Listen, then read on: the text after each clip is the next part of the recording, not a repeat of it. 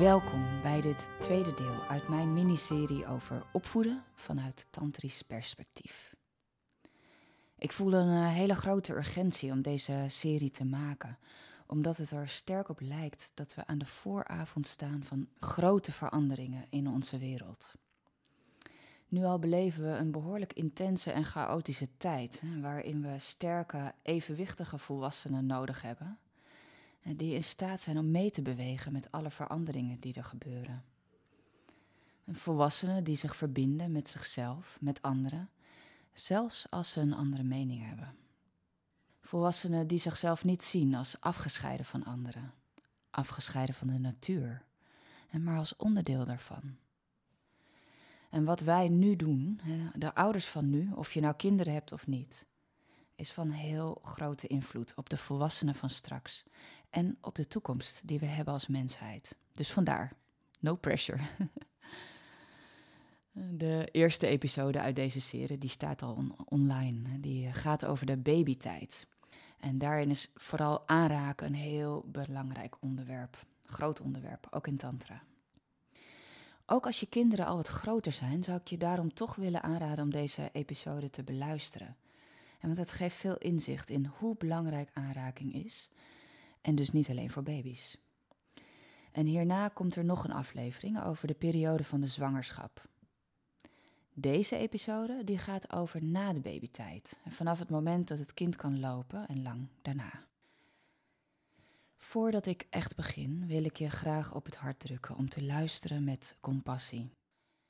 Compassie in eerste plaats voor jezelf, want misschien ben je met jouw kinderen soms geweest op een manier die je nu niet meer ervaart als alleen maar goed of alleen maar behulpzaam.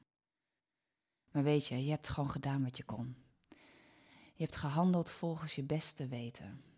En het is voor helemaal niemand behulpzaam als je jezelf fout zou maken om hoe je je opvoeding hebt gedaan. Ik heb het ook niet allemaal perfect gedaan tot nu toe. En zo is het nou eenmaal.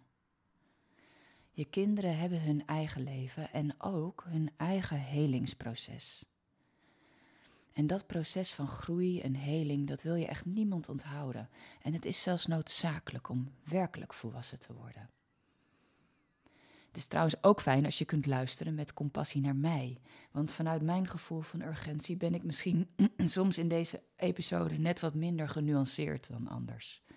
Het gaat me echt aan mijn hart dat we heel snel leren om onze kinderen op een veel natuurlijker en betrouwbare manier op te voeden. En ik ben er echt klaar mee hoeveel ouderwetse ideeën er nog rond waren in onze maatschappij over het zijn met kinderen. Hoe afwezig sommige ouders nog steeds zijn. Hoeveel wantrouwen er soms is naar kinderen. Bij voorbaat mijn excuses als ik soms wat stellig overkom. En nogmaals, jij hebt geleerd van jouw ouders hoe je kinderen opvoedt. En zij waren, net als andere ouders van hun generatie, sterk onder invloed van hele rare opvoedadviezen van zogeheten experts. En als je je niet expliciet verdiept in andere, meer verbonden manieren van opvoeden, dan doe je het gewoon net zoals zij. Het is niet jouw schuld, maar er is wel iets aan te doen. Dus supergoed bezig. En oh, gelukkig. Het is niet alleen maar kommer en kwel, want over het algemeen gaat er behoorlijk veel goed in onze opvoeding. En we slaan onze kinderen bijvoorbeeld bijna niet meer. Hè? Dat is echt not done in deze tijd. Vroeger nog wel. In mijn, in mijn tijd was het behoorlijk normaal dat kinderen geslagen werden. En ze hoeven ook niet meer in een fabriek te werken op hun zesde. Uh, ieder kind krijgt voldoende te eten. En de kinderen van nu krijgen zoveel meer knuffels en fysieke aanraking dan onze ouders en soms ook wij zelf hebben ontvangen. En dat is echt fantastisch. Oké, vanuit deze startplek, zit je klaar? Daar gaan we. Laten we beginnen bij misschien wel het belangrijkste onderwerp in Tantra: onze vrije stroom. En wij noemen dat onze seksuele energie, maar je kan het ook anders noemen als je dat liever hebt. Je kan het ook vitale levenskracht noemen. En kleine kinderen hebben hier een waanzinnige hoeveelheid van. Kinderen zijn ongelooflijk vrij, want ze zijn alsmaar in contact met hun vrije stroom. En ze worden nog niet gehinderd door allerlei zelfreflectie en zelfbegrenzing. En die vrije stroom die ze alsmaar ervaren, die gaat alle kanten op. Een tweejarige beleeft binnen het tijdsbestek van één uur een heel scala aan intense ervaringen. Het ene moment is het kindje blij en springt het van enthousiasme over alle meubels heen. En dan ineens ben je het een tijdje kwijt, omdat het heel geconcentreerd aan het vreubelen is met iets. Heel gefocust. Nou, en dan opeens ligt het weer op zijn buik. Stampt het met zijn voeten op de vloer of, of uh, met zijn vuist op de grond en roept het: Nee! Boos! Als je pech hebt, midden in de supermarkt. En dan volgt er weer een huilbui. En al die ervaringen, die zijn niet een beetje, maar helemaal, totaal. Een kind zit er met haar hele hebben en houden in voor 100 procent. Het houdt niks terug. In elk geval in die eerste jonge jaren niet. Nou, dit is heel anders dan hoe wij onszelf als volwassenen vaak terugvinden. En wij zijn zelden heel blij of uitgelaten. Het blij zijn, dat is echt iets voor kinderen. Die zijn namelijk zo blij als een kind. Wij, westerse volwassenen, wij zijn serieus. En wij bijten soms nog liever onze tong eraf dan dat we ons blij voelen of ons verdriet laten zien of woest worden. En sommige volwassenen huilen nooit. Sommige mensen beweren echt dat ze nooit boos zijn. Mensen denken soms echt dat ze deze emoties werkelijk nooit ervaren. Zo ver zijn ze weggestopt. En we zijn binnenvetters geworden. Want ergens onderweg, tijdens ons opgroeien, hebben we geleerd dat wat we ervaren niet helemaal oké is. En als gevolg daarvan kunnen we, nu we volwassen zijn, het leven niet meer helemaal vol ervaren. En voordat ik aan Tantra begon, omschreef ik mijn leven als een film die aan me voorbij trok, zonder dat ik er echt aan deelnam. En misschien ken je dat gevoel wel. Als iets wat daar en dan plaatsvindt, maar waar je niet helemaal bij bent. En dat is een heldere indicatie dat je jouw leven net als ik destijds, en vooral beleefd vanuit je mentale concepten. En je denkt er meer over na dan dat je echt kunt voelen wat je ervaart. En daardoor gaat alles een klein beetje oppervlakkig aanvoelen. En je bent er niet helemaal bij, je zit er niet helemaal in. Ik denk dat we allemaal een ongelooflijke hoeveelheid energie hebben maar dat we die niet allemaal meer helemaal voluit kunnen voelen, omdat we haar onderdrukken. Want anders zouden we wel voluit kunnen genieten van het leven. Of voluit de pijn kunnen voelen als ons iets lastigs overkomt. Of voluit en hardop mogen verlangen naar iets wat we heel erg graag willen. En dus wat is er met onze levensenergie gebeurd?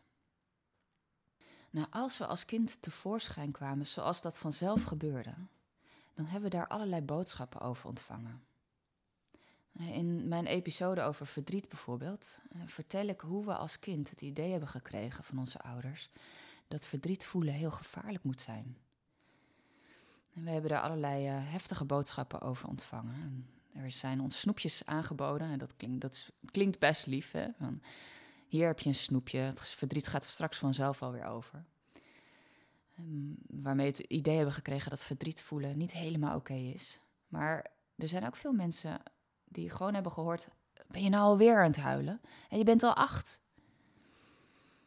En als gevolg daarvan durven we als volwassenen soms bijna niet toe te geven aan ons verdriet. En want we werden er subtiel belachelijk om gemaakt en soms ronduit beschaamd. Soms zijn we ook helemaal fout gemaakt om iets wat we ervaren. bijvoorbeeld als je ouders zeiden: Naar je kamer, zo wil ik je hier niet zien. Als je boos werd. En daarmee heb je het idee gekregen dat je verschrikkelijk slecht was als je boos werd. En contact is het aller, allerbelangrijkste voor een, voor een kind. We zijn totaal afhankelijk van de, van de liefde van onze ouders. En het is voor een kind ongelooflijk pijnlijk en bedreigend om buitengesloten te worden en als kind zal je er alles aan doen om dat te voorkomen. En je zal zelfs jezelf verlaten. Soms zijn we ook weggeredeneerd met slimme of wetenschappelijke argumenten. Ik heb bijvoorbeeld heel veel te horen gekregen dat ik een soepfantasie had. Als ik vertelde over mijn fantastische plannen. Dat bedoelde mijn vader helemaal niet slecht hoor, maar het klonk toch niet al te best. Andere mensen zijn als kind heel veel genegeerd door afwezige ouders. En in sommige gezinnen mochten kinderen überhaupt eigenlijk bijna niet tevoorschijn komen. Het was zo snel, te veel. En soms hebben kinderen ook ervaren dat het onveilig is om tevoorschijn te komen met juist wat we de positieve kwaliteiten noemen. En bijvoorbeeld als je tevoorschijn kwam met al je schoonheid, of met je intelligentie, of met je creativiteit, of met je juice. En dat is zo ongelooflijk kwetsbaar om te laten zien. Als je daar niet helemaal goed in ontvangen wordt, reken maar dat je wel uitkijkt de volgende keer. En als je keer op keer boodschappen ontvangt dat je niet helemaal oké bent of ronduit slecht zoals je bent, en dan ga je proberen om jezelf te veranderen. En dan zal je jouw vrije stroom moeten onderdrukken. En je kan niet alleen maar een klein deel daarvan onderdrukken. En bijvoorbeeld alleen maar je woede of alleen je verdriet. En je onderdrukt dan de hele stroom. En zo kan het zijn dat je jezelf op een gegeven moment terugvindt als een geblokkeerde, onverbonden of wat depressieve volwassene. Goed, kinderen hebben dus ruimte nodig van jou als ouder. Ruimte en respect. Ruimte om te ervaren wat ze ervaren, terwijl je ook echt in contact blijft met ze. En je laat ze niet alleen in die ruimte. Ze hebben ook ruimte nodig om uit te proberen en om te leren. Want kinderen rijken van nature uit. Ze raken van alles aan, proberen alles uit. Kinderen klooien, frutselen, rommelen de hele dag door. En het zou zomaar kunnen dat je als ouder het idee krijgt dat daar dingen fout gaan. Bijvoorbeeld als je kind vies wordt, of als het een keer een slak opeet, of als het een keer in de sloot flikkert. Maar dit is hoe je kind leert. Jij hebt misschien het idee dat er iets fout gaat, maar je kind leert door ervaring en door experiment. En waar geëxperimenteerd wordt, daar gaat heel regelmatig iets mis. Maar ook regelmatig iets goed. En dat is niet een probleem, maar het is juist de bedoeling dat je kind valt, zich stoot, met zijn hoofd tegen de lamp loopt. Zolang jij er maar bent om het te troosten of om vragen te beantwoorden als het die heeft. En laatst las ik ergens een uh, onderzoeksverslag waarin bewegingstherapeuten stellen dat kinderen niet genoeg vallen meer.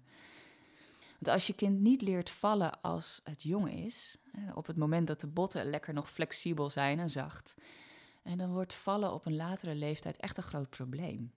Want dan breek je echt eenvoudigweg je botten, als je het niet goed geleerd hebt. En dus geef je kind als het twee is alsjeblieft niet zo'n driewieler waarop je niet kan oefenen om te vallen. Geef een loopfiets. Het is echt fantastisch om te zien hoe snel ze in staat zijn om in balans te houden. In een ander rapport stellen artsen dat we onze kinderen veel en veel te hygiënisch laten opgroeien. Vooral de meisjes. De kinderen eten niet voor niks zand. Mijn moeder moest soms vroeger de aarde uit de pot van onze yucca aanvullen omdat ik de potgrond had opgegeten. En daarin blijken allerlei nuttige bacteriën te zitten die heel goed van pas komen in je verteringsstelsel. We hebben een ongelooflijke angst gekregen voor bacteriën. Maar wist je dat het menselijk lichaam voor meer dan 50% uit microben bestaat, zoals bacteriën, virussen, schimmels? Dus meer dan de helft van ons lichaam is niet onszelf, maar andere wezens met wie we samenwerken. En we kunnen echt de intuïtie van een kind vertrouwen. Soms in de speeltuin in Amsterdam eh, sta ik geamuseerd, maar ook geïrriteerd te kijken naar al die ouders die hun kind van de glijbaan afcoachen. Kijk uit, voorzichtig. Kom dan, kom dan, toe nou. Zo word je helemaal vies. Ja hoor, wat zei ik nou net? Ja, nou moet je ook niet zeuren hoor, dat krijg je ervan. Luisteren naar mama. Oh, wat zou er gebeuren als jij nou eens als ouder lekker op een bank een boek ging zitten lezen? terwijl je kindje lekker op onderzoek uitgaat in de speeltuin. Nou, ik kan je uit eigen ervaring zeggen wat er dan gebeurt. Sommige ouders kijken je verwijtend aan. Zij zijn alsmaar druk bezig met het coachen en het waarschuwen van hun kind en kunnen zich gewoon niet voorstellen dat je als ouder ook zou kunnen ontspannen. Blaadjes aan de bomen groeien aan de buitenkant, niet vanuit het midden. Groei vindt altijd plaats aan de ravelranden. Op de plekken waar fouten gemaakt worden, in de modder wordt gevallen. En wij proberen onze kinderen te leren om zich keurig en foutloos te gedragen.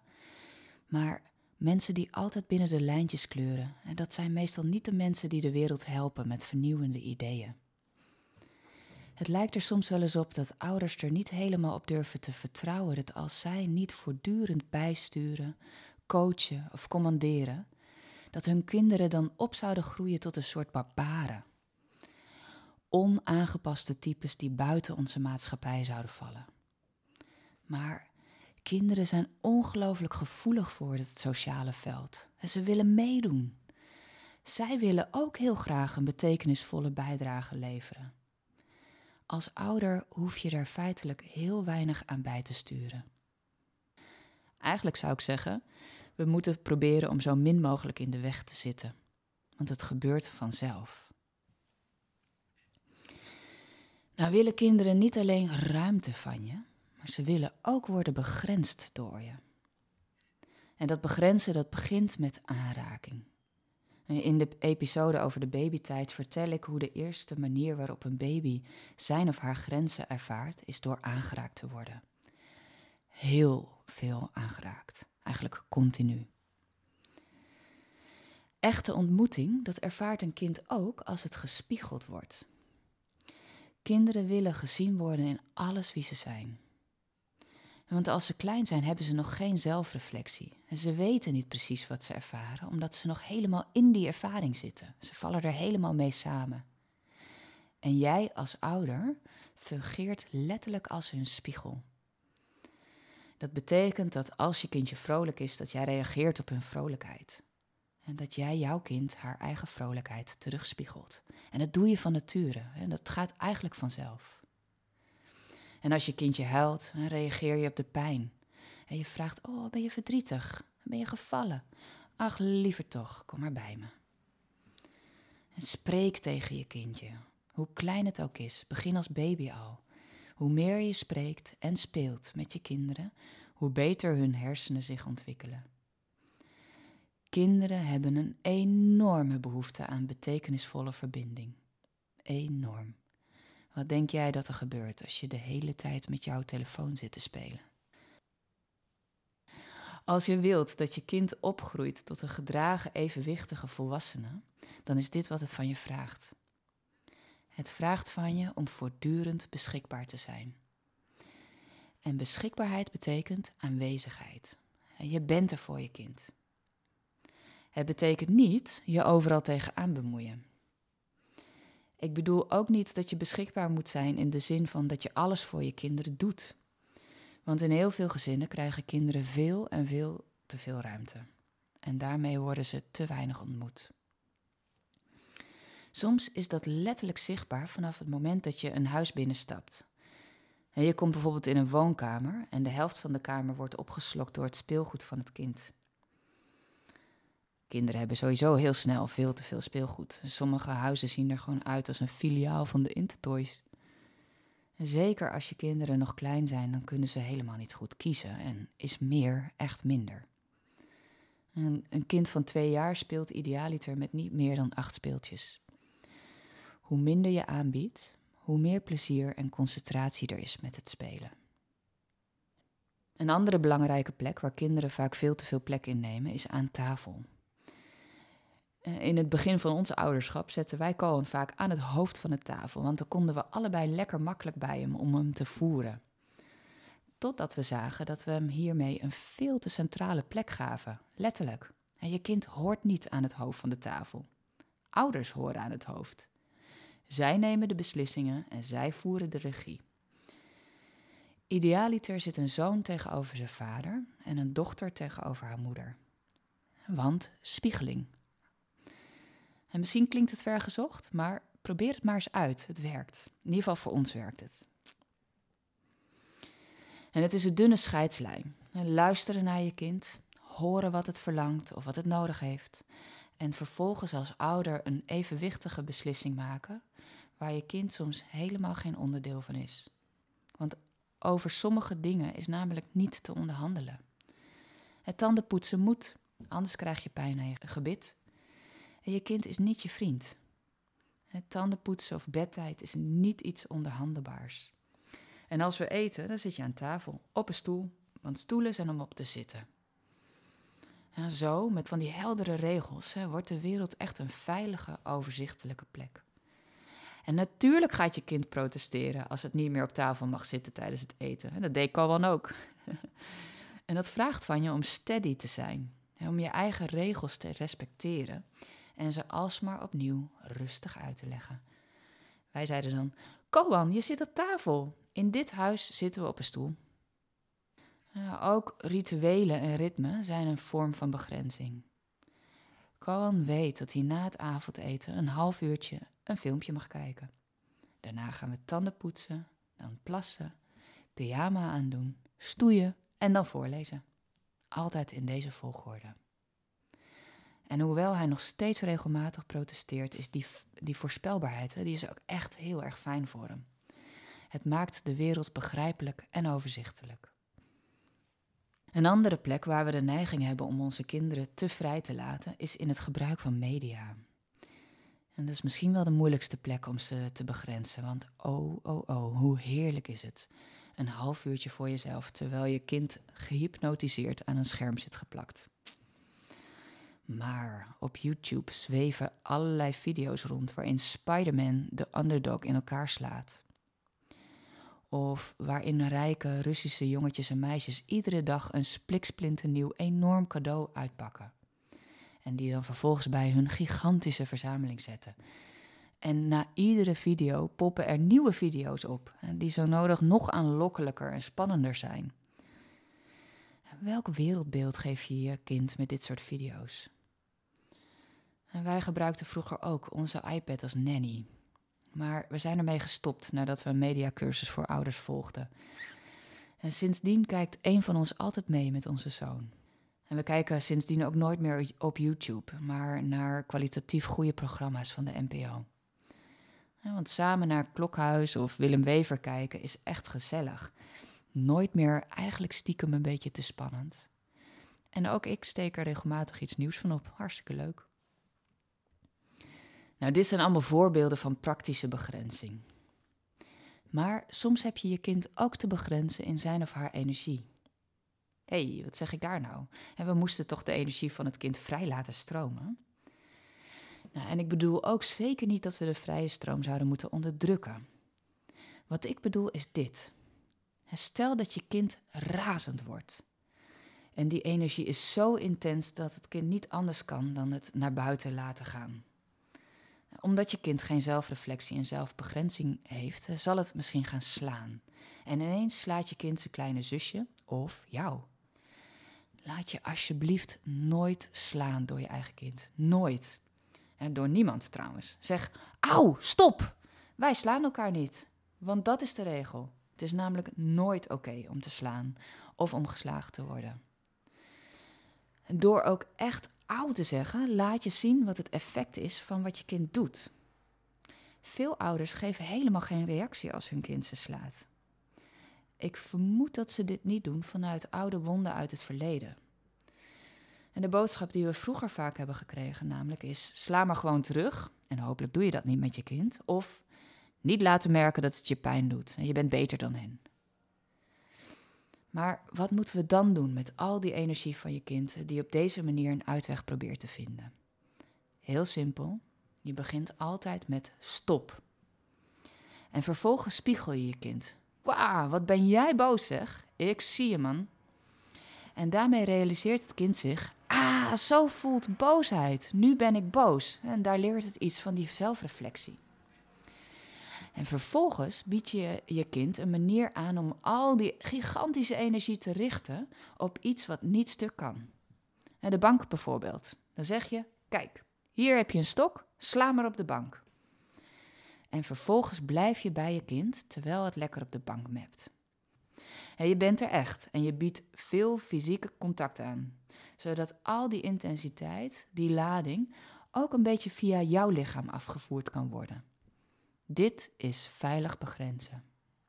Hierna voelt je kind zich gehoord, gezien en zijn jullie nog steeds met elkaar in contact. Kijk, je kind wil begrensd worden. En dit is wat veilige, heldere begrenzing inhoudt. Trouwens, niet alle grenzen liggen vast. En wel of niet tanden poetsen, dat is niet onderhandelbaar. Maar gillen kan soms best. En andere keren is het gewoon too much. En soms vind je het onwijs leuk als je kleine wild door de kamer danst. Maar als je een geconcentreerd klusje moet doen, is het helemaal niet fijn. En dan is het van belang dat je communiceert. Ik snap dat je heel enthousiast bent, en dat is die spiegeling. Maar het geluid is nu even te veel voor me. Het is wel belangrijk dat je nooit liegt. En dus nooit tegen je kind zeggen, bijvoorbeeld als je weg wil en je kind wil niet mee. Nou Jantje, wij gaan weg hoor. En dan blijf jij hier alleen achter als je nu niet meegaat. Nou, doe je. Dus wat je zegt, dat moet je ook werkelijk bereid zijn om te doen. Want anders word je onbetrouwbaar. En je kunt gewoon zeggen: We gaan en ik wil dat je met ons meekomt. door zulke veilige en heldere begrenzing voelt je kind zich helemaal ontmoet. Zelfs wanneer het intense woede of enorme enthousiasme ervaart. En dat geeft echt heel erg veel vertrouwen. Nou is begrenzing niet alleen goed voor je kind, het is ook goed voor jou. Ik ontvang heel regelmatig stellen in mijn sessies die zichzelf omschrijven als een zorgunit. En ze opereren alsmaar vanuit een praktische modus.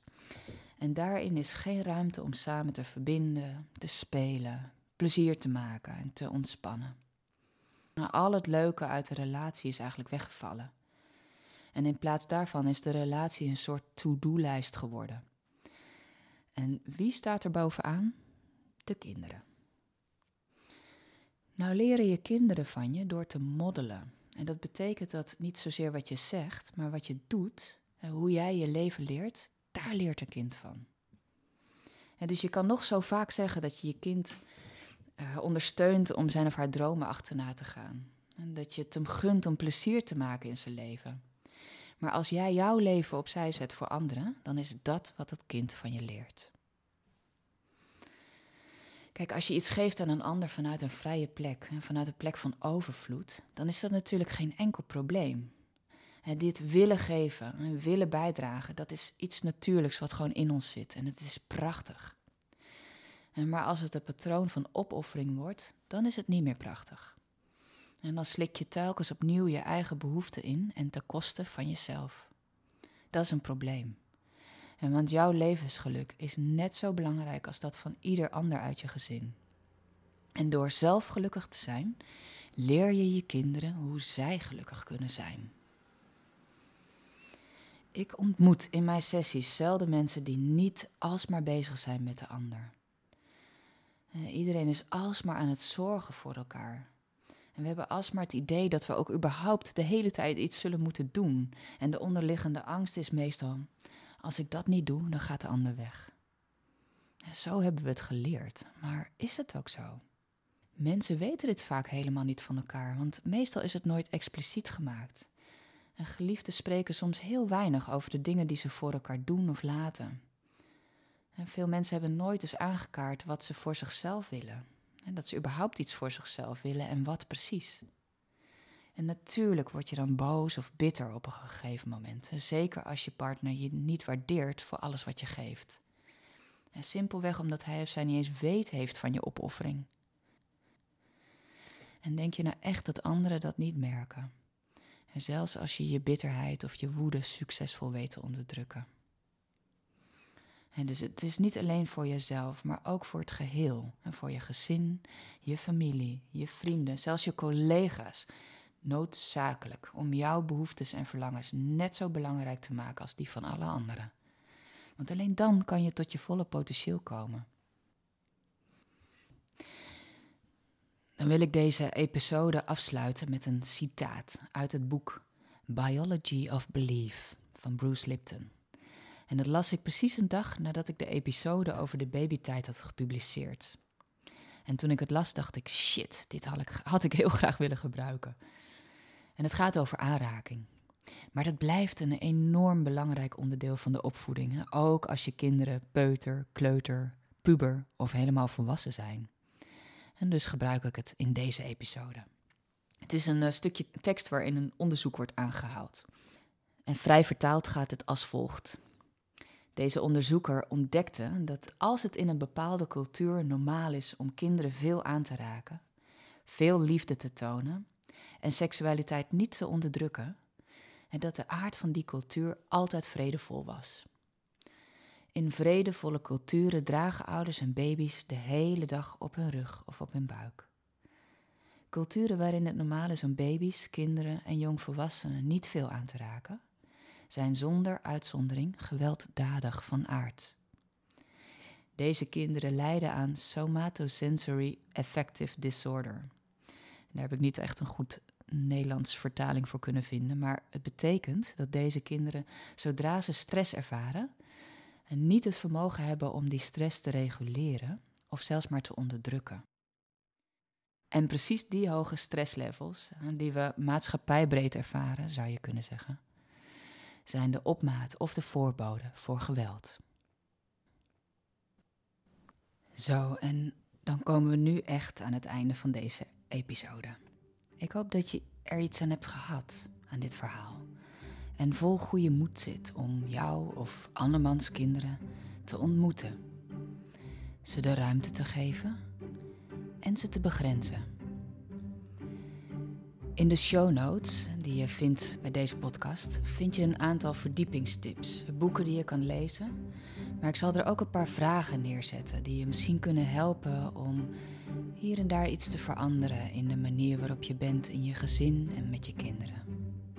En misschien wil je je abonneren op de Avond Vol Aandacht podcast, zodat je geen enkele uitzending meer mist. Dankjewel voor je aandacht. Dag!